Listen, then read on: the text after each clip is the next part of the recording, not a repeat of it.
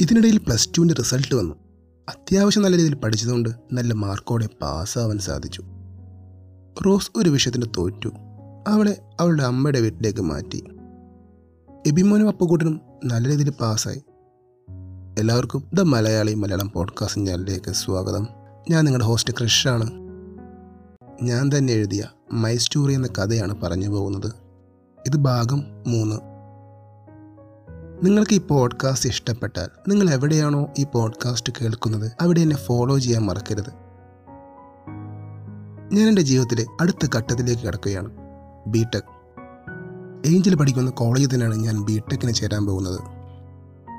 എന്നെ അവളുടെ കോളേജിൽ ചേർക്കാൻ മുൻകൈ എടുത്ത എല്ലാ കാര്യങ്ങളും ചെയ്യുന്നത് അവൾ തന്നെയാണ്. ഞാൻ ബി ടെക്കിന് സി എസ് ആണ് എടുക്കാൻ പോകുന്നത്. ഏഞ്ചലും സി എസ് ആണ്. അതാവുമ്പോൾ എന്ത് ഡൗട്ട് ഉണ്ടെങ്കിലും അവളോട് ചോദിക്കാം. എബിമോൻ കുസാറ്റിലാണ് ബി ടെക്കിന് ചേരാൻ പോകുന്നത്.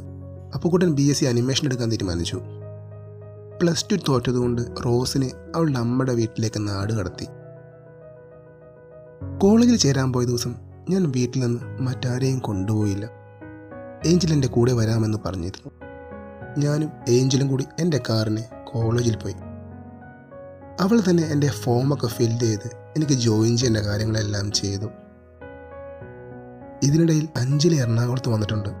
അവൾക്ക് അഡ്മിഷൻ മറ്റൊരു ദിവസമാണ്. അവൾക്ക് എന്നെ കാണണമെന്ന് പറഞ്ഞിട്ടുണ്ട്. എന്റെ അഡ്മിഷൻ എടുത്ത ശേഷം ഞാനും ഏഞ്ചലും കൂടി കോളേജിൽ നിന്ന് ചുറ്റിക്കണ്ടു അവിടെ നാളെ അവരുടെ ഡിപ്പാർട്ട്മെന്റിന്റെ എന്തോ പരിപാടിയുണ്ട്. അവളുടെ ഫ്രണ്ട്സിനെയൊക്കെ എനിക്ക് പരിചയപ്പെടുത്തി തന്നു. അവളുടെ പല ഫ്രണ്ട്സും എന്നെ നല്ല പരിചയമുള്ള പോലെയാണ് എന്നോട് സംസാരിച്ചത്. നാളത്തെ കോളേജിലെ പരിപാടിക്ക് അവൾക്ക് എന്തോ ഷോപ്പിംഗ് ഒക്കെ ഉണ്ടെന്ന് പറഞ്ഞ് ഞങ്ങൾ കോളേജിൽ നിന്ന് ഇറങ്ങി. വരുന്ന വഴി അവൾ പറഞ്ഞ ഒരു ഷോപ്പിംഗ് മാളിൽ അവൾക്ക് ഡ്രസ്സ് എടുക്കാൻ വേണ്ടി ഞങ്ങൾ കയറി. പെൺപിള്ളേരുടെ കൂടെ ഡ്രസ്സ് എടുക്കാൻ പോയാൽ പിന്നെ പോസ്റ്റ് ആവുമെന്ന് പറയണ്ടല്ലോ അവസാനം ഞാൻ സെലക്ട് ചെയ്ത ഒരു നീല സാരി അവൾ എടുത്തു. നാളത്തെ പരിപാടിക്കുള്ളതുകൊണ്ട് അത് അവിടെ തന്നെ സ്റ്റിച്ചിങ്ങിന് ഏൽപ്പിച്ചു. രണ്ട് മൂന്ന് മണിക്കൂർ പിടിക്കും അത് കിട്ടാൻ. ആ സമയം കളയാൻ വേണ്ടി ഞങ്ങൾ അവിടെ തന്നെ മാളിൽ ഒരു സിനിമ കയറി. സിനിമ കണ്ടു കഴിഞ്ഞ് ഇറങ്ങി ഞങ്ങളൊരു ബിരിയാണിയും കഴിച്ച് ഡ്രസ്സും വാങ്ങി മാളിൽ നിന്നിറങ്ങി. ഇന്ന് അവൾ ഒരുപാട് ഹാപ്പിയാണെന്ന് എനിക്ക് തോന്നിയായിരുന്നു. ഞാൻ കാറെടുത്തപ്പോൾ അവൾ പറഞ്ഞു നമുക്ക് ബീച്ചിൽ കൂടി പോയാലോ? ഞങ്ങൾ നേരെ ബീച്ചിൽ പോയി. അവിടെ ചെന്ന് ഒരു ഐസ്ക്രീമൊക്കെ കഴിച്ച് ഒരുപാട് നേരം വർത്താനം പറഞ്ഞൊക്കെ ഇരുന്നു അവളെ വീട്ടിലാക്കി എന്റെ വീട്ടിലെത്തിയപ്പോൾ രാത്രി എട്ട് മണിയായി. വളരെ നല്ലൊരു ദിവസമായിരുന്നു. ഒരുപാട് നല്ല മൊമെന്റ്സ് ഉണ്ടായൊരു ദിവസം. രാത്രി കിടക്കാൻ വന്നപ്പോൾ മൂന്നാൽ മിസ് കോൾ ഏഞ്ചൽ. ഞാൻ തിരിച്ചു വിളിച്ചു. അവൾ ഇന്നാളെ കോളേജിൽ ഡ്രോപ്പ് ചെയ്യണം.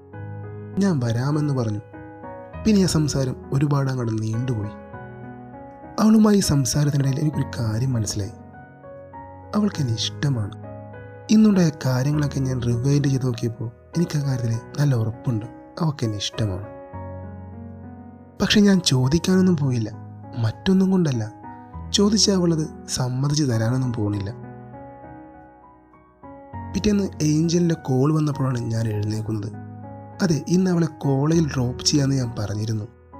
പിന്നെ ഇന്നലെ അവളുടെ സംസാരത്തിൽ നിന്ന് അവൾക്ക് എന്നെ ഇഷ്ടമാണെന്ന് അറിഞ്ഞതിന്റെ ഒരു എക്സൈറ്റ്മെന്റ് എനിക്കുണ്ടായിരുന്നു. ഞാൻ പെട്ടെന്ന് റെഡിയായി കാറെടുത്ത് അവളുടെ വീട്ടിലേക്ക് ചെന്നു. എന്റെ കാറിന്റെ ഹോണടി കേട്ട് അവൾ വീട്ടിൽ നിന്ന് ഇറങ്ങി വന്നു. അതെ ഇന്നലെ ഞാൻ സെലക്ട് ചെയ്ത ബ്ലൂ സാരി അവളൊരു ദേവതയെ പോലെയാണ് എനിക്ക് തോന്നിയത്. അവളെ ആദ്യമായിട്ട് കാണുന്ന ഒരു ഫീലാണ് എനിക്കുണ്ടായത്. അവൾ ചിരിച്ചുകൊണ്ട് വന്ന് എന്റെ കാറിന്റെ ഫ്രണ്ട് സീറ്റിൽ വന്നിരുന്നു. എന്താണ് ചെറുക്ക ലേറ്റ് ആയല്ലോ. ഇങ്ങനെ നോക്കി നിൽക്കാതെ കാറെടുക്ക് ഞാൻ കാറെടുത്തു എനിക്കെല്ലാം ഒരു മാജിക് പോലെ തോന്നുന്നു. യെസ് ഐ മീൻ ലവ് അവളുടെ സംസാരമൊക്കെ ഒരു പ്രത്യേകത പോലെ എനിക്ക് തോന്നി. ഞാൻ ഇടക്കിടക്ക് അവളെ നോക്കുന്നുണ്ടായിരുന്നു. എന്നിങ്ങനെ നോക്കാതെ കാർ ഓടിക്കാൻ നോക്കണ ചെറുക്ക അവൾ പറഞ്ഞു. ഞങ്ങൾ കോളേജിലെത്തി. വൈകിട്ട് വിളിക്കാട്ടോ എന്ന് പറഞ്ഞ് അവൾ കാറിൽ നിന്ന് ഇറങ്ങി നടന്നു. ഞാൻ അവൾ നടന്നു പോകുന്നത് നോക്കി നിന്നു. പെട്ടെന്നാണ് എന്റെ ഫോൺ റിങ് ചെയ്തത്. അഞ്ജലി അവൾക്ക് എന്നെ കാണണം. അവളിപ്പോൾ സൗത്ത് റെയിൽവേ സ്റ്റേഷന്റെ അടുത്തുണ്ട്. ഞാൻ ഇപ്പോൾ തന്നെ അങ്ങോട്ട് വരാമെന്ന് പറഞ്ഞ് ഞാൻ ഫോൺ കട്ട് ചെയ്തു. അഞ്ജലി നാല് വർഷമായി ഞങ്ങൾ കണ്ടുപിരിഞ്ഞിട്ട്. എനിക്കിന്നും ആ ദിവസം ഓർമ്മയുണ്ട്. ഇപ്പോൾ ആലോചിക്കുമ്പോൾ അതൊക്കെ ഒരു തമാശ. പക്ഷേ അവളെ ഒന്ന് മറന്നു കളയാൻ രണ്ട് വർഷം എനിക്ക് വേണ്ടി വന്നു. അവൾ അതൊക്കെ മറന്നിട്ടുണ്ടാവും അല്ലേ? ഞാൻ അവൾ പറഞ്ഞ റെയിൽവേ സ്റ്റേഷന്റെ അടുത്തുള്ള കോഫി ഷോപ്പിന്റെ ഫ്രണ്ടിൽ കാർ നിർത്തി അകത്തേക്ക് കയറി. രാവിലെ തന്നെ ആയതുകൊണ്ട് വലിയ തിരക്കൊന്നുമില്ല. ഞാൻ അവളെ കണ്ടു. അവൾ എന്നെയും ഞാൻ അവളുടെ അടുത്തേക്ക് നടന്നു ചെന്നു. പണ്ടത്തേതിലും സുന്ദരിയായിട്ടുണ്ട്. ഞാൻ അവളുടെ ഓപ്പോസിറ്റ് ചെന്നിരുന്നു. നാല് കൊല്ലം എന്ത് പെട്ടെന്നാണ് പോയത്? എന്തൊക്കെ മാറ്റങ്ങൾ ജീവിതത്തിൽ വന്നു? എന്തൊക്കെ അനുഭവങ്ങൾ? ഞങ്ങളൊരു കോഫി ഓർഡർ ചെയ്തു. അവൾ അതിനിടയിൽ നാല് വർഷത്തെ അവളുടെ കഥ ഓരോന്നായി എന്നോട് പറഞ്ഞു.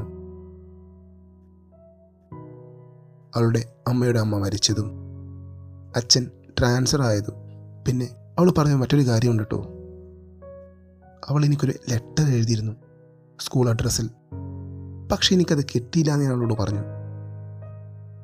എന്നെ പല രീതിയിലും കോണ്ടാക്ട് ചെയ്യാൻ അവൾ ശ്രമിച്ചിരുന്നു. പക്ഷെ ഒരു രീതിയിലും അവൾക്ക് എന്നെ കോണ്ടാക്ട് ചെയ്യാൻ സാധിച്ചില്ല. അങ്ങനെയാണ് അവസാനം അവൾ ഫേസ്ബുക്കിൽ എനിക്ക് മെസ്സേജ് അയക്കുന്നത്. അവൾ പറഞ്ഞു അന്ന് അവൾക്ക് എന്നോട് ഇഷ്ടമായിരുന്നു. തുറന്നു പറയാൻ പറ്റാതെ പോയി.